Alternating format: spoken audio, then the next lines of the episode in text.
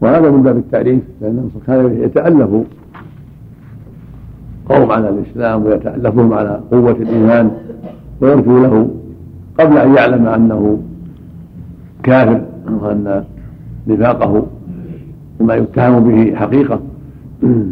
حتى أنزل الله في ذلك ولا تصلي على أحد مات أبدا ولا تقوم على قبره. إنهم كفروا بالله وبرسوله نعم نسأل الله السلامة نعم. لأن كان يعتذر كثيرا ويتظاهر بالإسلام وربما قام يوم الجمعة يخطب الناس ويقول يا أيها الناس اشكروا الله على النبي عليكم من هذا النبي العظيم واتبعوه وسيروا على نهجه فيغر الناس بما يظهر من كلامه وخداعه وبراءته من النفاق. نسأل الله العافية والسلام. نعم. نعم. حدثنا أبو بكر بن أبي شيبة حدثنا أبو أسامة حدثنا عبيد الله بن عمر عن نافع عن ابن عمر رضي الله عنهما قال لما توفي عبد الله بن أبي بن سلول جاء ابنه عبد الله ابن ابن عبد الله إلى رسول الله صلى الله عليه وسلم فسأله أن يعطيه قميصه يكفن فيه أباه فأعطاه ثم سأله أن يصلي عليه فقام رسول الله صلى الله عليه وسلم ليصلي عليه فقام عمر رضي الله عنه فأخذ بثوب رسول الله صلى الله عليه وسلم فقال يا رسول الله أتصلي عليه وقد نهاك الله أن تصلي عليه؟ فقال رسول الله صلى الله عليه وسلم إنما خيرني الله فقال استغفر لهم أو لا تستغفر لهم إن تستغفر لهم سبعين مرة وسأزيده على سبعين. قال إنه منافق. فصلى عليه رسول الله صلى الله عليه وسلم فأنزل الله عز وجل ولا تصلي على أحد منهم مات أبدا ولا تقم على قبره. حدثنا محمد. كتاب الفاتحة سنة عشر. جزم بعشر وفاتحة سنة أو الأبدي. اللهم نسأل الله العافية نسأل الله العافية وهذا فيه من الفوائد أن الداعي إلى الله. والمعلم والمرشد ينبغي له أن يحرص على هداية الناس تأليف قلوبهم مهما أمكن. حتى يظهر من الباطل ما لا حيلة فيه. نسأل الله السلامة ولا سيما الرؤساء والكبار يتألفهم على الدين ويتساهلوا عن بعض العثرات التي قد يكون لها تأويل. ما جاء أن يسلم الله يسلم أو يسلم من وراءه أو يقوى إيمانهم أو يدفع شرهم. ولهذا تلطف النبي صلى الله عليه وسلم بعبد الله بن أبي وراعى جماعته وراعى ابنه عبد الله وهو رجل صالح ولده عبد الله. رجل صالح كل ذلك للتأليف على الإيمان تقوية الإسلام والتضعيف في الاستقامة على الحق. نعم تكلم يقول سبق شرح. ما تكلم عن الأوفاد لا ما تكلم. تكلم عند الأبي نعم. نعم. حدثنا محمد بن نعم. مثنى فالقصد من النهي عن استغفار المنافقين لأن الصلاة فيها دعاء. هذا الظاهر الله ولما في الآية ما نزلت إلا بعد ذلك. نعم. حدثنا محمد بن مثنى وعبيد الله بن سعيد قال حدثنا يحيى وهو القطان عن عبيد الله بهذا الإسناد نحوه. وزاد قال فترك الصلاة عليهم حدثنا محمد بن عمر قال قال عمر قد نهاك الله من الصلاة عليهم من أين استنبطه؟ أو الأبي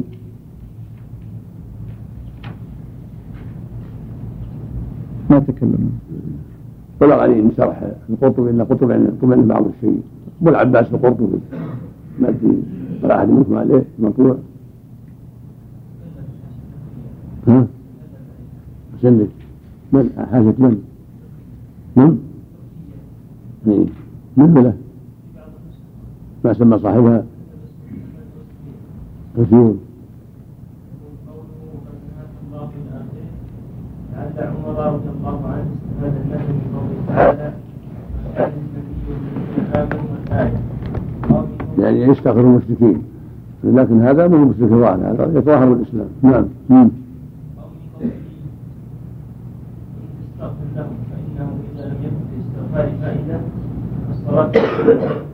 هذا هذا هو الاظهر استغفر لهم ولا استغفر لهم ولا يغفر الله لهم هذا استنبط من هذا هذا لا ينفعه الاستغفار والصلاة مضمونها الدعاء.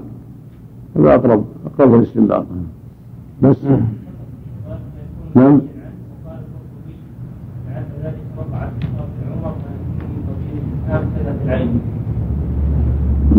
نعم.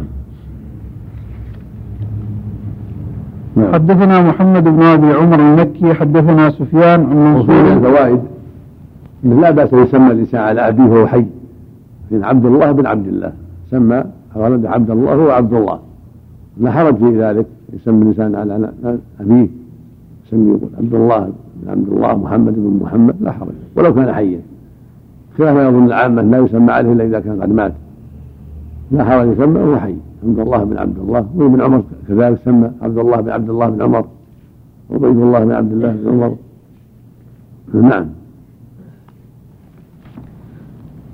نعم. حدثنا محمد بن أبي عمر المكي حدثنا سفيان عن منصور عن مجاهد عن أبي معمر عن ابن مسعود رضي الله عنه قال اجتمع عند البيت ثلاثة نفر قرشيان وثقفي أو ثقفيان وقرشي قليل فقه قلوبهم كثير شحم بطونهم. فقال أحدهم أترون الله يسمع ما نقول؟ وقال الآخر يسمع إن جهرنا ولا يسمع إن أخفينا.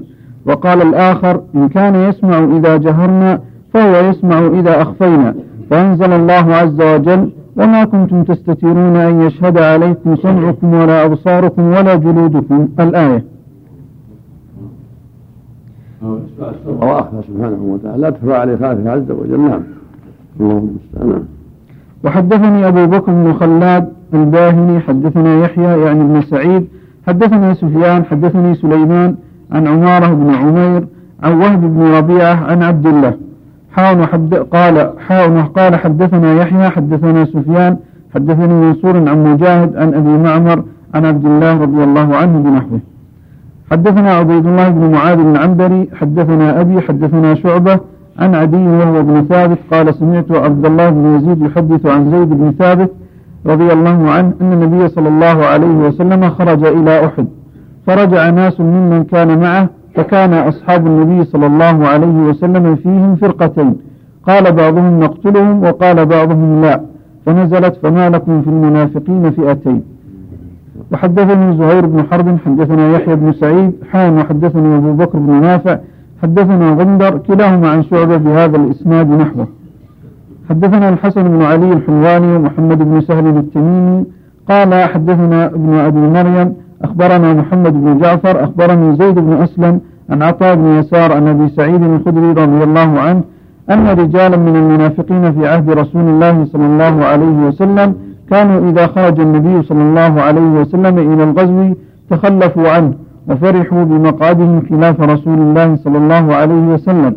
فإذا قدم النبي صلى الله عليه وسلم اعتذروا إليه وحلفوا وأحبوا أن يحمدوا بما لم يفعلوا. فنزلت لا تحسبن الذين يفرحون بما أتوا ويحبون أن يحمدوا بما لم يفعلوا. فلا تحسبنهم بمفازة من العذاب. هذا أحد القولين فيها. والقول الآخر أنها نزلت في اليهود. أنهم كانوا يخبرون النبي صلى الله عليه وسلم بأخبار كاذبين. ثم يأخذ النبي صلى الله عليه وسلم بظاهر كلامهم. في يتحب يظهرون أنهم صدقوه ويحبون أن يحمدوا بما لم يفعلوا وإنما أخبروه بالكذب. المقصود أنها ذم لمن؟ خالف ظاهره باطنه. وأن الواجب على المؤمن يكون صادقا في الظاهر والباطن بخلاف حال المنافقين وحال اليهود الذين يبطلون ما لا يظهرون. نعم.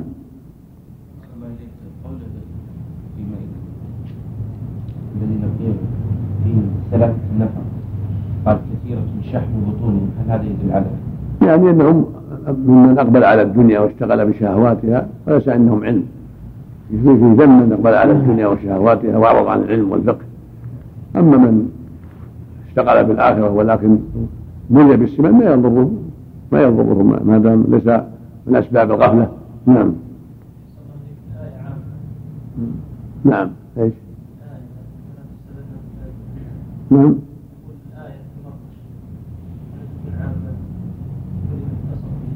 ما تحرم على ما اتوا يحبون ما يفعلوا عامة في أمثالهم.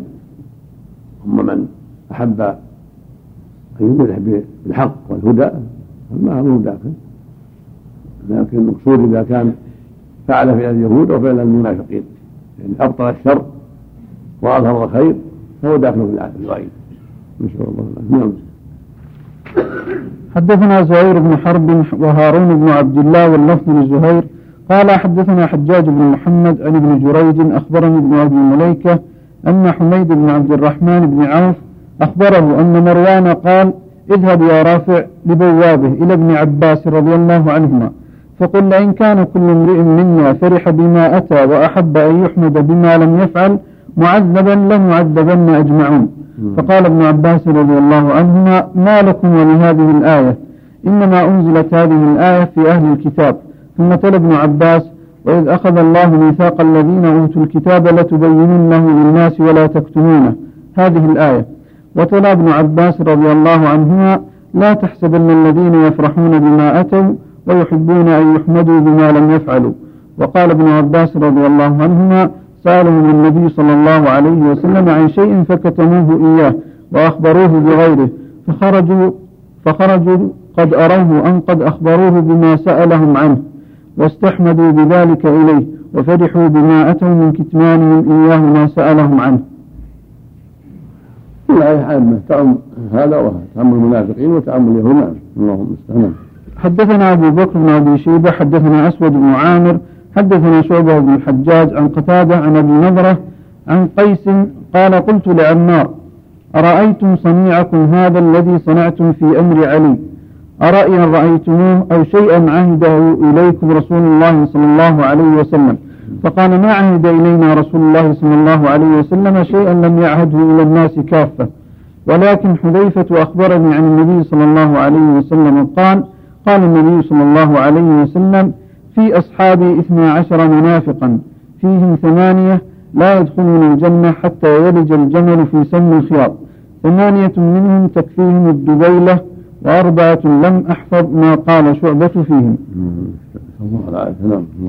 حدثنا محمد بن المثنى ومحمد بن بشار واللفظ لابن المثنى قال حدثنا محمد بن جعفر حدثنا شعبة عن قتادة عن أبي نضرة عن قيس بن عباد قال قلنا لعمار قيس بن عن عن قيس بن عباد. نعم. قال قلنا لعمار رضي الله عنه أرأيت قتالكم قتالكم أرأيا رأيتموه فإن الرأي يخطئ ويصيب أو عهدا عهده إليكم رسول الله صلى الله عليه وسلم. فقال ما عهد إلينا رسول الله صلى الله عليه وسلم شيئا لم يعهده إلى الناس كافة. وقال إن رسول الله صلى الله عليه وسلم قال إن في أمتي قال شعبة وأحسبه قال حدثني حذيفة وقال غندر أراه قال في أمتي اثنا عشر منافقا لا يدخلون الجنة ولا يجدون ريحها حتى يلج الجمل في سم الخياط. ثمانية منهم تكفيهم الدبيلة سراج من النار يظهر في أكتافهم حتى ينجم من صدورهم. ولعله قال هذا عمار لأن هؤلاء أتركوا الفتنة وكانوا يشعلونها بين هذا وهذا بين العراق والشام وسعوا فيها بتثبيط معاوية عن الانقياد والتشجيع على القتال حتى جاء جرى ما جرى. وإلا فعمدة الصحابة قوله جل وعلا وإن طائفتان من منهم اقتتلوا فأصلحوا بينهما. فالآية هي العمدة لأن الله جل وعلا أمر فيها بقتال الباغي حتى يفيء. فإن بغت إحداهما فقاتل التي تبغي حتى تفيء إلى أمر الله. ولكن لعل عمار أراد بهذا أن هناك منافقين أشعلوا فتنة وشبوا نارها وسعوا في التفرقة وعدم الوفاق. مثل هذا الشارع في جماعة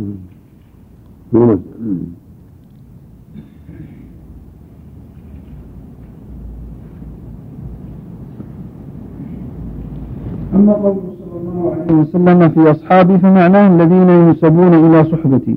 كما قال في الرواية الثانية في أمتي. وسمي الخياط بفتح السين وضمها وكسرها الفتح أشهر. وبه قرأ القراء السبعة وهو ثقب الإبرة. ومعناه لا يدخلون الجنة أبدا كما لا يدخل الجمل في ثقب الإبرة أبدا. وأما الدبيلة فدال مهملة ثم داء موحدة وقد فسرها في الحديث بسراج من نار. ومعنى ينجم يظهر ويعلو وهو بضم الجيم وروي تكفيهم الدبيلة بحذف الكاف الثانية. وروي تكفتهم بتاء مثناه فوق بعد فوق بعد بس. الفاء من الكفت وهو الجمع والستر أي تجمعهم في قبورهم وتسترهم. بس. بس. وما أشهر الأسباب ذكرهم نعم. وربما أشهر شيء لماذا ذكرهم حذيفة عمار. ما في الرواية الآتية تأتي نعم. نعم. نعم. حدثنا زهير بن حرب حدثنا أبو أحمد الكوفي حدثنا الوليد بن جميع حدثنا أبو الطفيل. قال كان بين رجل من أهل العقبة وبين حذيفة بعض ما يكون بين الناس. فقال أنشدك بالله كم كان أصحاب العقبة؟ قال فقال له القوم أخبره إذا سألك قال كنا نخبر أنهم أربعة عشر. فإن, فإن كنت منهم فقد كانوا قوم خمسة عشر. وأشهد بالله أن اثني عشر منهم حرب لله ولرسوله في الحياة الدنيا ويوم يقوم الأشهاد وعذر ثلاثة قالوا ما سمعنا ينادي رسول الله صلى الله عليه وسلم ولا علمنا بما أراد القوم قد كان في حرة. فمشى فقال إن الماء قليل فلا يسبقني إليه أحد. فوجد قوم قد سبقوه فلعنهم يومئذ. بس. ما ما أشار المقصود. يعفو الله عن قصد عماره هذا أن أن يخشى أن يكون هؤلاء موجودين أو بعضهم سببوا الفتنة. نعم. ما ذكر شيء نعم. يقول في الأخير وهذه العقبة ليست العقبة المشهورة بمنى التي كانت بها بيعة الأنصار رضي الله عنهم وإنما هذه عقبة على طريق تبوك اجتمع المنافقون فيها للغدر برسول الله صلى الله عليه وسلم في غزوة تبوك فعصمه الله منهم. نعم.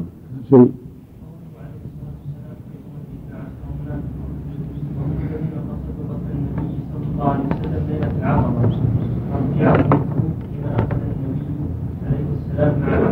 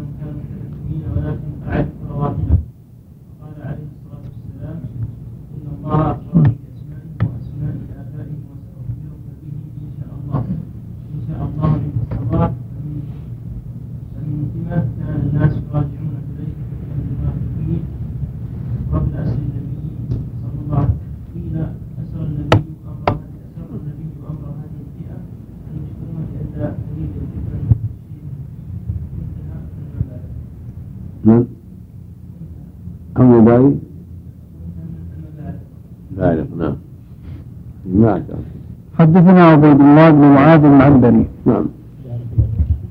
حدثنا عبيد الله بن معاذ العنبري حدثنا أبي حدثنا قرة بن خالد عن أبي الزبير عن جابر بن عبد الله رضي الله عنهما قال قال رسول الله صلى الله عليه وسلم من يصعد الثنية ثنية المرار فإنه يحط عنه ما حط عن بني إسرائيل. قال فكان أول من صعد خيلنا خيل بني الخزرج ثم تتام الناس. فقال رسول الله صلى الله عليه وسلم وكلكم مغفور له إلا صاحب الجمل الأحمر. فأتيناه فقلنا له تعالى يستغفر لك رسول الله صلى الله عليه وسلم. فقال والله لأن أجد ضالتي أحب إلي من أن يستغفر لي صاحبكم. قال وكان رجل ينشد ضالة له. وحدثناه يحيى بن حبيب الحارثي حدثنا خالد بن الحارث حدثنا قرة حدثنا أبو الزبير عن جابر بن عبد الله رضي الله عنهما قال قال رسول الله صلى الله عليه وسلم من يصعد ثنية المرار أو المرار؟ لمثل حديث معاذ غير أنه قال وإذا هو أعرابي جاء ينشد ضالة له. حدثني محمد بن رافع حدثنا أبو النضر حدثنا سليمان وهو ابن المغيرة. عن ثابت عن أنس بن مالك رضي الله عنه قال كان منا رجل من بني النجار قد قرأ البقرة وآل عمران. الكلام على المرار المرار تتكلم عليه الثانية نعم. هذه على نعم. هكذا هو في الرواية الأولى المرار بضم الميم وتخفيف الراء وفي الثانية المرار أو المرار بضم الميم أو أو فتحها على الشك وفي بعض النسخ بضمها أو كسرها. والله أعلم. والمرار شجر مر وأصل الثانية الطريق بين الجبلين. بس. ما قال في أي محل؟ وهذه الثانية عند الحديبية قال الحازمي قال ابن إسحاق. نعم. مم. قال الحازمي قال ابن إسحاق هي مهبط مهبط الحديبية. سأل عنه. نعم. سم نعم ما ذكر السبب الله نعم. ما ذكر السبب في الأرض؟ صعودها. لعلها يعني ما كل يقدم عليها فأراد أن يصعدها حتى يمشي الناس لا يتوقفوا يا عورة نعم. نعم. لعله إذا صعدها يتابعه الناس لأنها أليس أخسر أو لأجل أو لأسباب أخرى. نعم. نعم. نعم. نعم. بسم الله الرحمن الرحيم الحمد لله رب العالمين والصلاة والسلام على نبينا محمد قال الإمام مسلم رحمه الله تعالى حدثني محمد بن رافع حدثنا حدثنا سليمان وهو ابن المغيرة عن ثابت عن أنس بن مالك رضي الله عنه قال كان منا رجل من بني النجار قد قرأ البقرة وآل عمران وكان يكتب لرسول الله صلى الله عليه وسلم فانطلق هاربا حتى لحق بأهل الكتاب. قال فرفعوه قال فرفعوه قالوا هذا قد كان يكتب لمحمد. فأعجبوا به فما لبث أن قسم الله عنقه. فما لبث أن قسم الله عنقه فيهم فحفروا له فياروه فأصبحت الأرض قد نبذته على وجهها. ثم عادوا فحفروا له فياروه فأصبحت الأرض قد نبذته على وجهها. ثم عادوا فحفروا له فياروه فأصبحت الأرض قد نبذته على وجهها فتركوه منبوذا نسأل الله العافية. عين الله. حدثني محمد بن رافع حدثنا أبو النضر حدثنا سليمان وهو ابن المغيرة عن ثابت عن أنس بن مالك رضي الله عنه قال كان منا رجل من بني النجار قد قرأ البقرة وآل عمران وكان يكتب لرسول الله صلى الله عليه وسلم.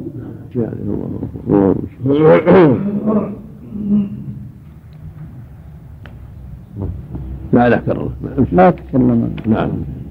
يمكن كرر. نعم. لا تكلم. ما تكلم؟ لا. نعم. هذا الرجل هو زيد بن قيس المنافق. وش اللي معك؟ حاشية؟ حاشية من؟ نعم حاشية من؟ نعم نووي. ها؟ لا عليه. ها؟ بدأت في الأرض فرحت على وجهنا ها؟ عبرة للناظرين. نسأل الله السلام. نعم. نعم. كمل نعم. متن. نعم. قال كان منا رجل اللي النجار بعده اللي بعده. نعم. حدثني أبو كريم محمد بن العلا حدثنا حفص يعني بن غياث عن الأعمش عن أبي سفيان عن جابر رضي الله عنه. أن رسول الله صلى الله عليه وسلم قدم من سفر فلما كان قرب المدينة هاجت ريح شديدة تكاد أن تدفن الراكب. فزعم أن رسول الله صلى الله عليه وسلم قال بعثت بعثت هذه الريح لموت منافق. فلما قدموا المدينة فإذا منافق عظيم من المنافقين قد مات. أنس؟ جابر. جابر نعم نسأل الله العافية نسأل الله العافية نعم. تكلم عليه شيء؟ يعني اسم الشخص. ما تكلم شيء؟ عقوبة له وعلامة لموت وراحة البلاد والعباد. نعم. يقول أي عقوبة له وعلامة لموت وراحة البلاد والعباد. نعم.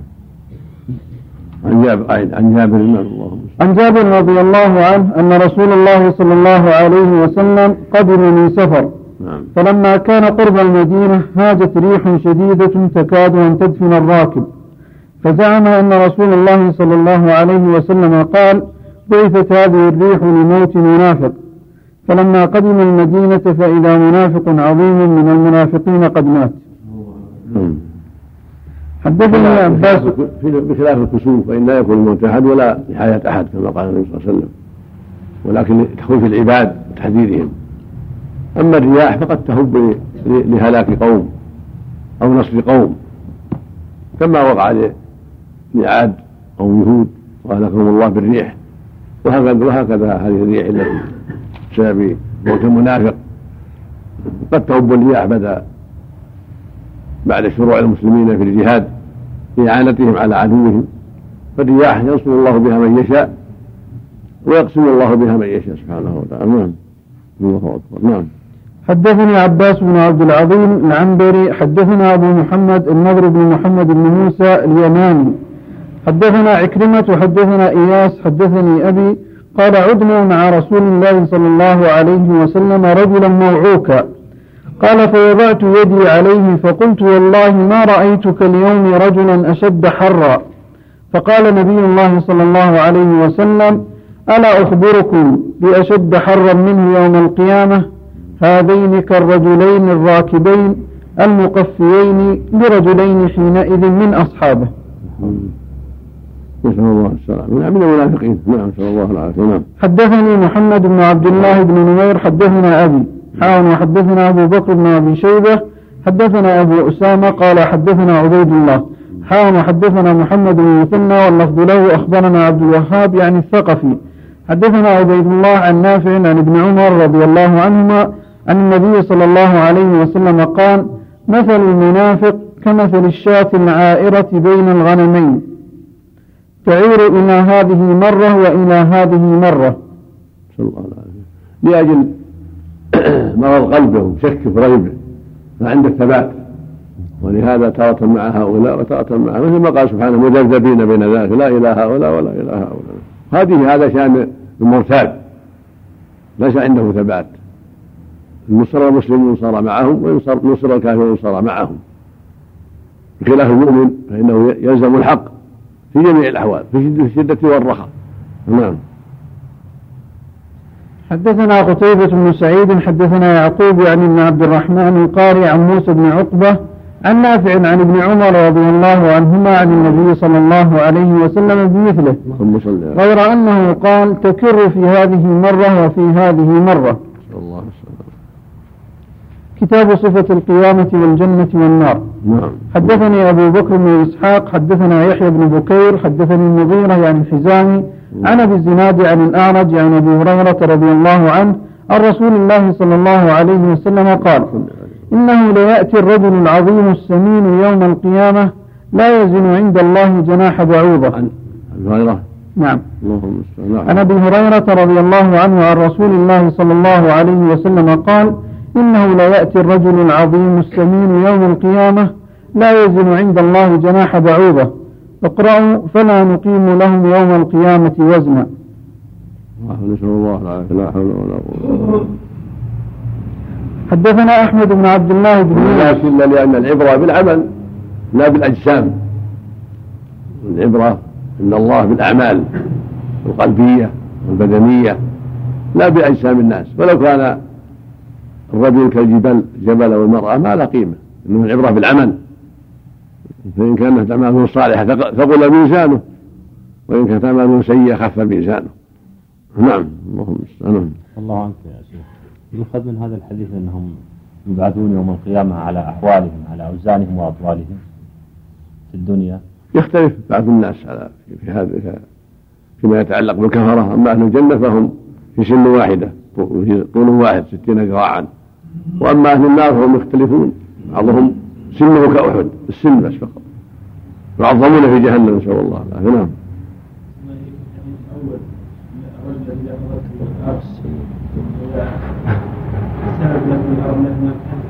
والله العبرة العبرة لخبثه ببيان خبثه وأنه خبيث. حتى الأرض ما تبيه.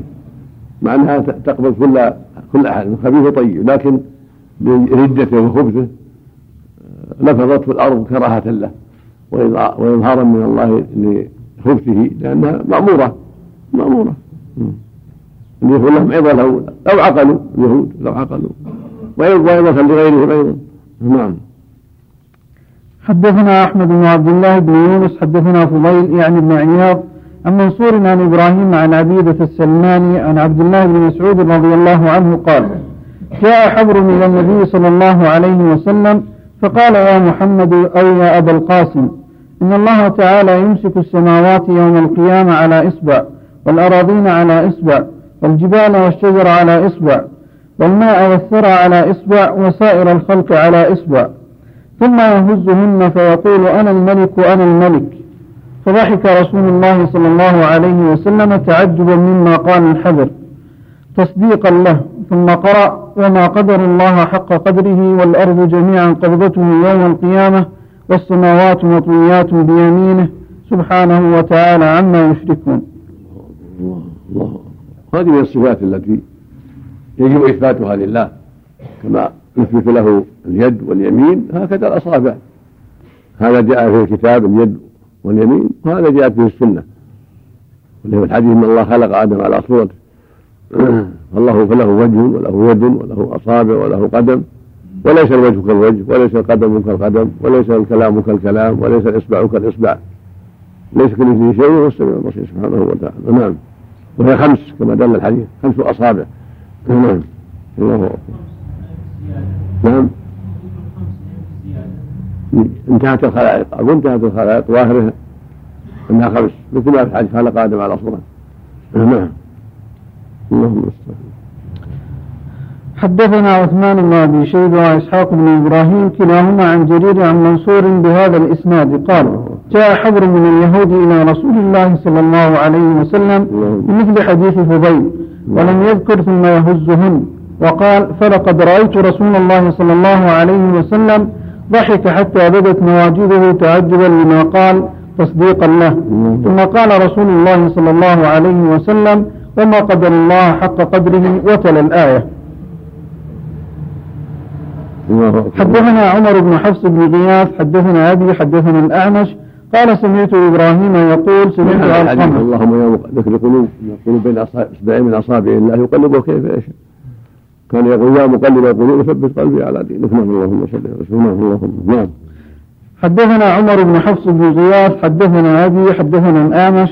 قال سمعت إبراهيم يقول سمعت علقمة يقول قال عبد الله رضي الله عنه جاء رجل من أهل الكتاب إلى رسول الله صلى الله عليه وسلم فقال يا أبا القاسم إن الله يمسك السماوات على إصبع والأراضين على إصبع والشجر والثرى على إصبع والخلائق على إصبع ثم يقول أنا الملك أنا الملك.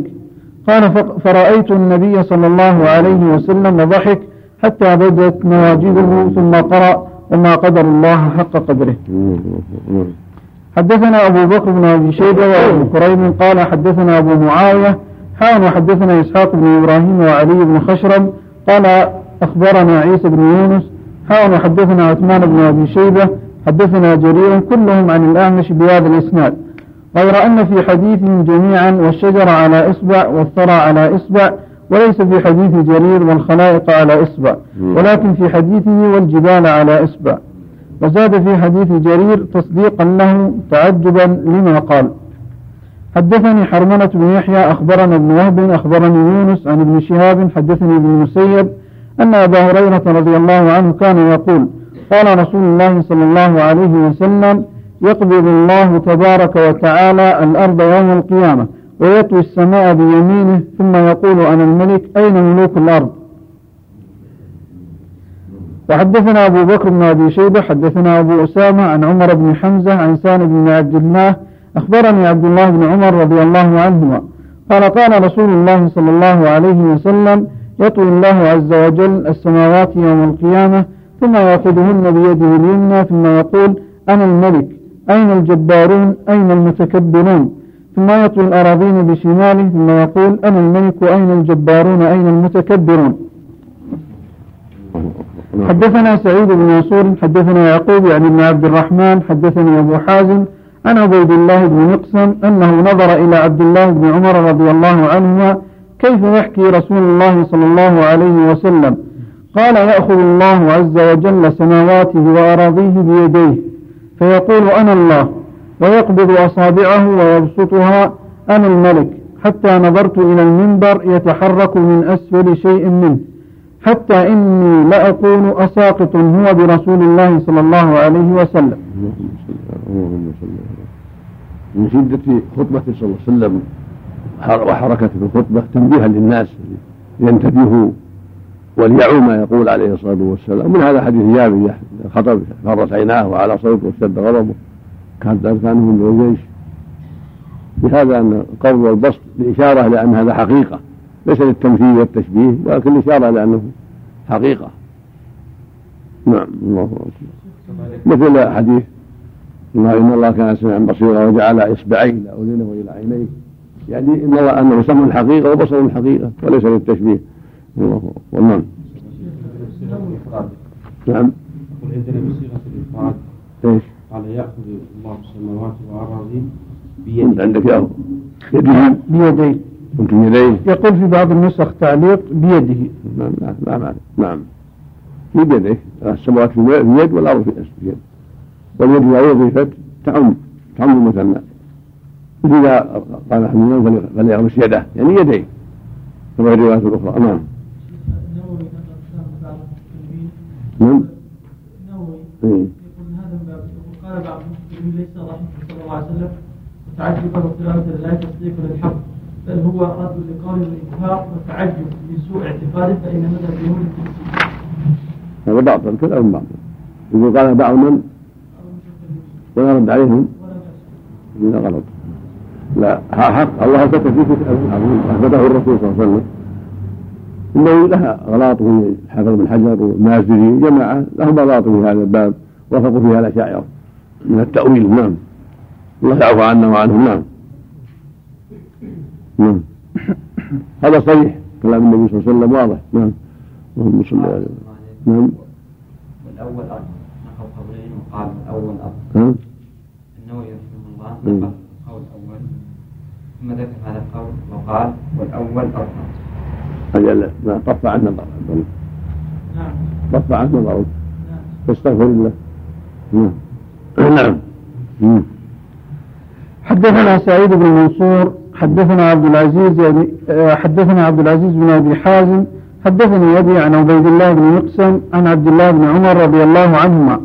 قال رأيت رسول الله صلى الله عليه وسلم على المنبر وهو يقول يأخذ الجبار عز وجل سماواته وأراضيه بيديه ثم ذكر نحو حديث يعقوب. حدثني سريج بن يونس وهارون بن عبد الله قال حدثنا حجاج بن محمد قال قال ابن جريج أخبرني إسماعيل بن أمية عن أيوب بن خالد عن عبد الله بن رافع مولى أم سلمة عن أبي هريرة رضي الله عنه قال أخذ رسول الله صلى الله عليه وسلم بيدي فقال خلق الله عز وجل التربة يوم السبت. نعم. بسم الله الرحمن الرحيم. الحمد لله رب العالمين والصلاة والسلام على نبينا محمد. قال الإمام مسلم رحمه الله تعالى حدثني سريج بن يونس وهارون بن عبد الله قال حدثنا حجاج بن محمد قال قال ابن جريج أخبرني إسماعيل بن أمية عن أيوب بن خالد عن عبد الله بن رافع مولى أم سلمة رضي الله عنها. عن أبي هريرة رضي الله عنه قال أخذ رسول الله صلى الله عليه وسلم بيدي فقال خلق الله عز وجل التربة يوم السبت وخلق فيها الجبال يوم الأحد وخلق الشجر يوم الاثنين وخلق المكروه يوم الثلاثاء وخلق النور يوم الأربعاء. وبث فيها الدواب يوم الخميس. وخلق آدم عليه السلام بعد العصر من يوم الجمعة في آخر الخلق في آخر ساعة من ساعات الجمعة فيما بين العصر والليل قال إبراهيم حدثنا البسطامي وهو الحسين. نعم. قال إبراهيم حدثنا البسطامي وهو الحسين بن عيسى وسهل بن عمار وإبراهيم بنت حفص مم. وإبراهيم ابن بنت حفص نعم. وغيرهم عن حجاج بهذا الحديث نعم. حدثنا أبو بكر بن أبي شيبة حدثنا خالد بن مخلد عن محمد بن جعفر بن أبي كثير حدثني أبو حازم بن دينار عن سهل بن سعد قال قال رسول الله صلى الله عليه وسلم استنكره بعض الحفاظ وذكروا أنه وهم وأن رفعه ليس بصحيح وأن الله خلق التربة يوم السبت والجبال يوم الأحد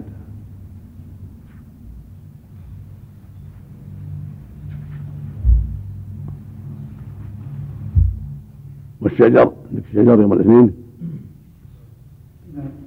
والمكروه يوم الثلاثاء والنور يوم الأربعاء وبث فيها الدواب يوم الخميس وخلق آدم الجمعة. معناه تكون الأيام سبعة. والله سبحانه نص في كتابه العظيم في, غير موضع على أنها ستة. وأن خلق الأرض سواء في ستة في ستة أيام. وقد نبه على هذا البخاري وجماعة وذكروا أنه وهم من أيوب بن خالد اللي روى عن الله بن رافع. صواب أنه أنه رواه أبو هريرة عن كعب الأحبار وليس عن النبي صلى الله عليه وسلم. فوهم أيوب خالد ورفعه كان فيه ضعف ولين. وهو من أخبار بني إسرائيل وليس من مرفوع النبي صلى الله عليه وسلم. فالسبت ليس فيه خلق السبت والذي تثبت به اليهود. تقول إن الله استراح يوم السبت وكذبت فإن الله جل وعلا لا يعجزه شيء ولا يتعبه شيء سبحانه وتعالى.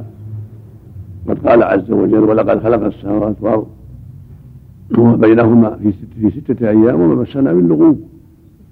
ولم يعي بخلقهن. هو سبحانه لا يتعب من شيء ولا يكرسه شيء. إنما أمره إذا أراد شيء يقول كن فيكون سبحانه وتعالى. فالحاصل من يوم السبت ليس من أيام الخلق. الخلق بدأ يوم الأحد وانتهى بالجمعة بخلق آدم. والصواب في هذا قول من قال إن الحديث معلول وأن رفعه النبي صلى الله عليه وسلم ليس بصواب وإنما هو مما رواه أبو هريرة عن كعب الأحبار وكعب معروف من اليهود الذين أسلموا من يهود اليمن. من حمير أسلم رحمه الله في بعد وفاة النبي صلى الله عليه وسلم وروى أحاديث كثيرة من أخبار بني إسرائيل. نعم. ما علق عندك عليه شيء؟ النووي تكلم عنه عليه؟ لا ما تكلم على هذا عندك شيء شيخ محمد؟ نعم. نعم. حدثنا أبو بكر بن أبي شيبة حدثنا خالد بن مخلد عن محمد بن جعفر بن أبي كثير. نعم. نعم. نعم. المكروه يعني الشيطان. نعم. المكروه في هذا الحديث. وخلق المكروه. الله والله كل ما يكره كل ما يؤذي كل ما يضر يعني. جنس المكروه جنس ما يؤذي ويضر نعم. نعم. لله الحكمة في ذلك سبحانه وتعالى. يوم السبت نعم. كل اليهود تعطل يوم السبت من أجل الاعتقاد هذا. هذا نعم.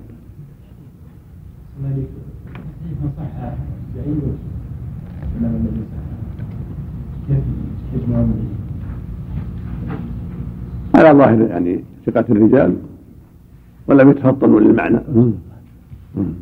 في أيوب بن خالد التقديم أيوب بن خالد. نعم.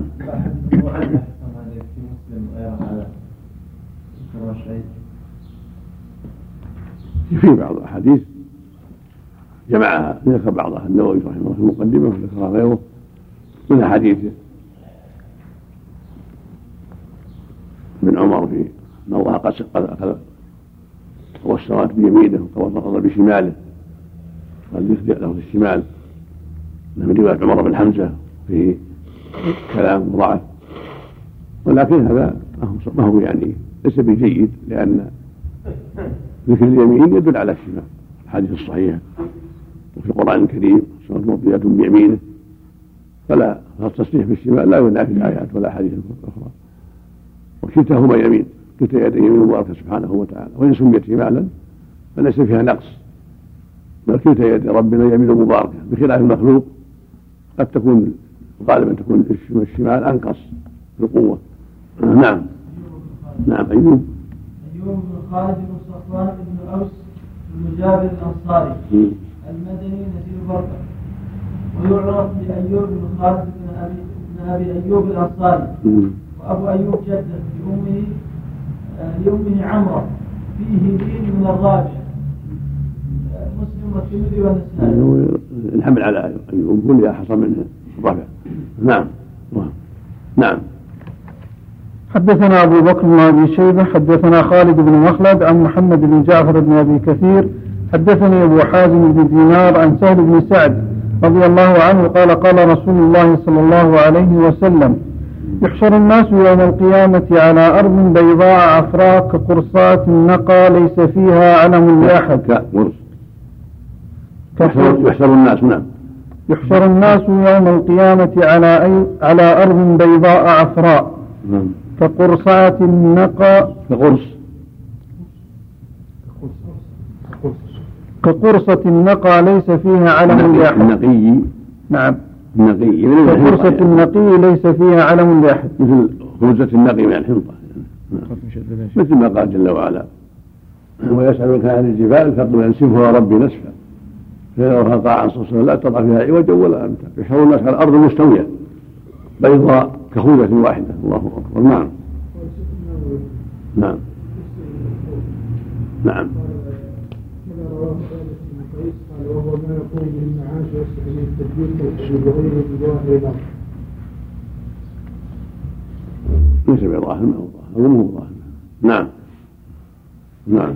هذا بيان لا مو بيان نعم. تبدل الأرض غير الأرض أو نفس الأرض تبدل فقط؟ يغير تغير. تبديلها تغييرها على غير حالها الأولى. نعم. لا جبال ولا أشجار ولا حفر ولا مستوية. نعم. حدثنا أبو بكر بن أبي شيبة حدثنا علي بن مسر عن داود عن الشعبي عن مسروق عن عائشة رضي الله عنها قالت سألت رسول الله صلى الله عليه وسلم عن قوله عز وجل يوم تبدل الأرض غير الأرض والسماوات فأين يكون الناس يومئذ يا رسول الله؟ فقال على الصراط. حدثنا عبد الملك بن شعيب بن الليث حدثنا. حدثنا أبو بكر بن أبي شيبة حدثنا علي بن مسهر عن داود عن الشعبي عن مسروق عن عائشة رضي الله عنها. قالت سألت رسول الله صلى الله عليه وسلم عن قوله عز وجل يوم تبدل الأرض غير الأرض والسماوات فأين يكون الناس يومئذ يا رسول الله؟ فقال على الصراط. شو عمل هالشيء عندك ما تكلم لو عندك شيء من التشيء يقول هنا قوله الآخر